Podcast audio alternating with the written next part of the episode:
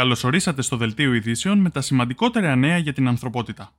Σήμερα θα δούμε μια πολύ ελπιδοφόρα θεραπεία για τον καρκίνο, πώς στο μέλλον θα μπορούμε να ελέγχουμε τα γονίδια μας με συσκευές όπως ένα smartwatch, ένα σκουλίκι που επέστρεψε στη ζωή μετά από 46.000 χρόνια, τα τελευταία νέα από τη σημαντικότερη αποστολή της Ινδίας στο φεγγάρι και άλλα.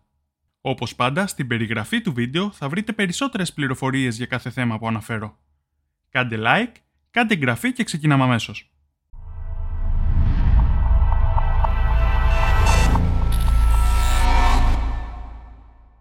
Σήμερα έχουμε μια εξαιρετικά ελπιδοφόρα είδηση για τον καρκίνο. Ένα νέο χάπι φαίνεται πως είναι πολύ αποτελεσματικό στην εξουδετέρωση των καρκινικών κυτάρων, αφήνοντας ανεπηρέαστα τα υγιή κύτταρα. Και το πιο εντυπωσιακό είναι ότι αυτό το χάπι φαίνεται πως μπορεί να εξουδετερώσει πάνω από 70 είδη καρκίνου, συμπεριλαμβανομένων των καρκίνων του μαστού, του προστάτη, του εγκεφάλου, των οοθικών, του τραχύλου της μήτρας, του δέρματος και του πνεύμονα. Αυτό το καταφέρνει στοχεύοντας μια πρωτενη που ονομάζεται PCNA η οποία βρίσκεται στα περισσότερα είδη καρκίνου. Το χάπι ονομάζεται AOH 1996 και πήρε το όνομά του από τα αρχικά και την ημερομηνία γέννησης ενός μικρού κοριτσιού που πέθανε το 2005 από νευροβλάστομα. Βέβαια να πω εδώ ότι το χάπι βρίσκεται ακόμα στις πρώτες φάσεις των δοκιμών, όμως τώρα ξεκίνησε η κλινική δοκιμή φάσης 1 σε ανθρώπους. Αν τα αποτελέσματα συνεχίσουν να είναι καλά, θα ξεκινήσει μια νέα εποχή στην αντιμετώπιση του καρκίνου. Φανταστείτε ένα μέλλον στο οποίο θα μπορείτε να ελέγχετε τα γονίδια σας με μια ηλεκτρονική συσκευή όπως ένα smartwatch. Οι επιστήμονες πέτυχαν μια σημαντική πρόοδο, αποδεικνύοντας ότι τα ανθρώπινα γονίδια μπορούν να ελεγχθούν με τη χρήση ηλεκτρισμού. Αυτό ανοίγει το δρόμο για φορητές συσκευές που θα προγραμματίζουν γονίδια για λόγους υγείας.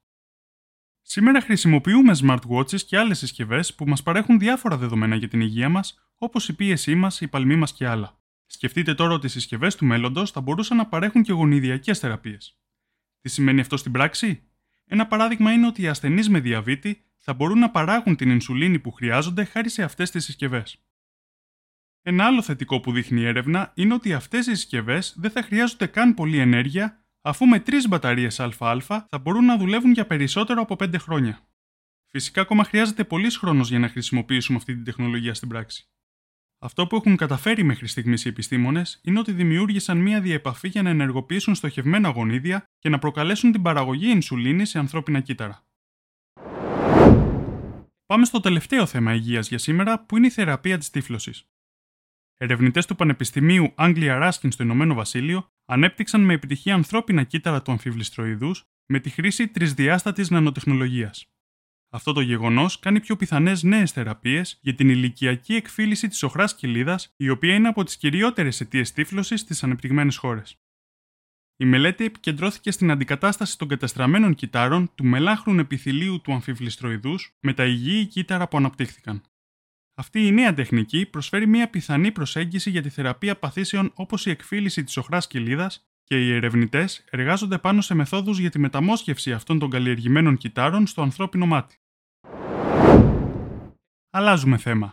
Οι εταιρείες ζύμωσης ακριβίας φέρνουν επανάσταση στη γαλακτοβιομηχανία παράγοντας συνθετικά γαλακτοκομικά προϊόντα για τη χρήση μικροβιακής ζύμωσης. Οι εταιρείες αυτές παράγουν πρωτενε γάλακτος από μαγιά μέσω μια διαδικασίας παρόμοιας με τη ζυθοποιία. Τα προϊόντα τους μιμούνται πιστά τη γεύση και την υφή των πραγματικών γαλακτοκομικών προϊόντων. Αυτή η τεχνολογία προσφέρει πολλά πλεονεκτήματα. Κάποια μόνο από αυτά είναι η απομάκρυνση της λακτόζης και των ορμονών, η μείωση των περιβαλλοντολογικών επιπτώσεων και η βελτίωση της επισητική ασφάλειας. Όμως υπάρχουν και δυσκολίες στην υιοθέτηση των προϊόντων. Κάποιες από αυτές είναι η αποδοχή από τους καταναλωτές και το κόστος παραγωγής. Παρά τις προκλήσεις αυτές, η ζήμωση ακριβίας έχει κερδίσει σημαντικές επενδύσεις και προσοχή, με εταιρείες όπως η Perfect Day να έχουν ήδη μπει στην αγορά με συνθετικό γάλα και εναλλακτικά γαλακτοκομικά προϊόντα. Πολύ σημαντική τεχνολογία και πολύ απαραίτητη ειδικά για το περιβάλλον. Μιας και είπαμε για το περιβάλλον, ο ρυθμός αποψήλωσης των δασών στον Αμαζόνιο της Βραζιλίας σημείωσε χαμηλό επίπεδο εξαετίας. Τον Ιούλιο του 2023 αποψηλώθηκε 66% λιγότερη δασική έκταση σε σύγκριση με τον ίδιο μήνα του 2022. Η μείωση της αποψήλωσης είναι μια θετική εξέλιξη μετά από χρόνια ραγδαίας αύξησης της καταστροφής των τροπικών δασών υπό την ηγεσία του πρώην Πρόεδρου της Βραζιλίας, Ζαέρι Μπολσονάρου. Το Το τροπικό δάσος του Αμαζονίου αποτελεί κρίσιμο στοιχείο για την καταπολέμηση της κλιματικής αλλαγής και η διατήρησή του είναι πολύ σημαντική.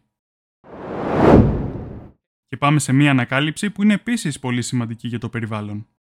Ερευνητές του MIT ανέπτυξαν μια εξαιρετικά αποδοτική υπεραγώγημη δίωδο που θα μπορούσε να μειώσει σημαντικά την κατανάλωση ενέργειας στα υπολογιστικά συστήματα υψηλής ισχύως.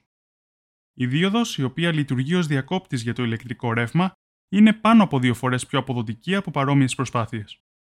Χρησιμοποιώντας υπεραγωγούς οι οποίοι μεταδίδουν ρεύμα χωρίς αντίσταση σε θερμοκρασίες κάτω από ένα συγκεκριμένο όριο, η δίωδος προσφέρει μια πιθανή λύση στο πρόβλημα υψηλής κατανάλωσης ενέργειας στα σύγχρονα υπολογιστικά συστήματα. Αυτή η τεχνολογία θα μπορούσε να συμβάλλει καθοριστικά στη μείωση της κατανάλωσης ενέργειας στα κέντρα δεδομένων, τα οποία εκτιμάται ότι σε 10 χρόνια θα καταναλώνουν σχεδόν το 20% της παγκόσμιας ενέργειας.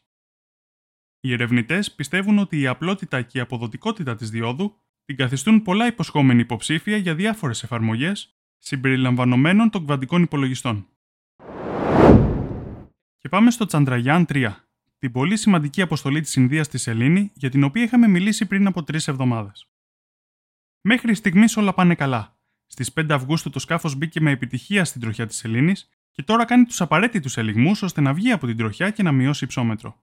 Μάλιστα έστειλε και τις πρώτες εικόνες από το φεγγάρι. Το δυσκολότερο μέρος της αποστολής είναι η προσελήνωση που θα πραγματοποιηθεί στις 23 Αυγούστου.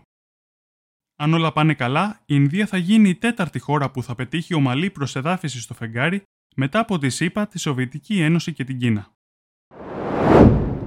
Σε μια διαφορετική είδηση, οι επιστήμονες επανέφεραν στη ζωή ένα σκουλίκι που είχε παγώσει για 46.000 χρόνια στο μόνιμα παγωμένο έδαφος της Σιβηρίας, γνωστό και ως Permafrost. Το σκουλίκι βρέθηκε σε κατάσταση κρυπτοβίωσης, δηλαδή σε μια κατάσταση μεταξύ ζωής και θανάτου, στην οποία οι μεταβολικοί ρυθμοί μειώνονται και οι οργανισμοί είναι σε θέση να αντέξουν σε ακραίες συνθήκες. Η ανακάλυψη αυτή είναι σημαντική, καθώς αποτελεί τη μεγαλύτερη γνωστή επιβίωση οργανισμού σε κρυπτοβιωτική κατάσταση, η οποία διήρκησε χιλιετίες και όχι δεκαετίες όπως είχαμε δει σε άλλες περιπτώσεις στο παρελθόν. Η μελέτη αυτών των οργανισμών μπορεί να προσφέρει πολύτιμες γνώσεις για τη βιολογία διατήρησης και τις προσπάθειες προστασίας άλλων ειδών σε ακραίες συνθήκες. Και το τελευταίο θέμα για σήμερα είναι η τεχνητή νοημοσύνη. Τα πιο προηγμένα συστήματα τεχνητής νοημοσύνης, όπως για παράδειγμα το GPT-4, γράφουν εκθέσεις, συζητούν με φυσικό τρόπο και γενικά επιδεικνύουν εξαιρετικές ικανότητες. Πώς μπορούμε όμως να αξιολογήσουμε αυτές τις ικανότητες; Ένας γνωστός τρόπος είναι το τεστ Turing. Αυτό το τεστ επιδιώκει να ελέγξει αν μια μηχανή μπορεί να επιδείξει νοημοσύνη που μοιάζει με την ανθρώπινη. Όμως το ChatGPT και άλλα σύγχρονα μεγάλα γλωσσικά μοντέλα μπορούν να περάσουν με επιτυχία αυτό το τεστ, ανάλογα βέβαια και με τον τρόπο που πραγματοποιείται, και πέρα από αυτό δεν μπορούμε να αναγνωρίσουμε σε ποιο βαθμό η τεχνητή νοημοσύνη κατανοεί σε βάθος όσα λέει. Έτσι, αντί για αυτό το τεστ, πρέπει να βρεθούν άλλοι τρόποι αξιολόγησης των συστημάτων τεχνητής νοημοσύνης. Για να λύσουν αυτό το πρόβλημα, οι ερευνητές σχεδίασαν δοκιμασίες γρήφου ώστε να δημιουργήσουν ένα σημείο αναφοράς για την αξιολόγηση των συστημάτων. Παρόλο που τα μεγάλα γλωσσικά μοντέλα έχουν καλές επιδόσεις σε πολλές από αυτές τις δοκιμασίες, συχνά δυσκολεύονται με τις εφαρμογές του πραγματικού κόσμου και δεν έχουν το βάθος της ανθρώπινης κατανόησης. Αυτά τα τεστ είναι σίγουρα ένα βήμα προς τη σωστή κατεύθυνση. Βέβαια, δεν θα υπάρξει ποτέ ένα μοναδικό τεστ που θα αντικαταστήσει το τεστ του Turing, αλλά ένα συνδυασμός από τεστ που θα ελέγχουν διαφορετικές ικανότητες και αδυναμίες. Νομίζω ότι ο τομέας της αξιολόγησης της τεχνητής νοημοσύνης έχει πολύ μεγάλο ενδιαφέρον. Βέβαια, απαιτείται πολλή έρευνα ακόμα για τη δημιουργία πιο αξιόπιστων δοκιμών. Αν βρήκατε ενδιαφέρον και ενημερωτικό αυτό το βίντεο, κάντε like, σχόλιο και κοινοποίηση. Με βοηθάει πολύ και η εκπομπή θα μπορέσει να φτάσει σε περισσότερους ανθρώπους. Επίσης μπορείτε να με ακολουθήσετε και στα social media. Αυτά ήταν τα νέα για την εβδομάδα που πέρασε. Σας ευχαριστώ πολύ για την προσοχή σας, θα τα ξαναπούμε την επόμενη Παρασκευή.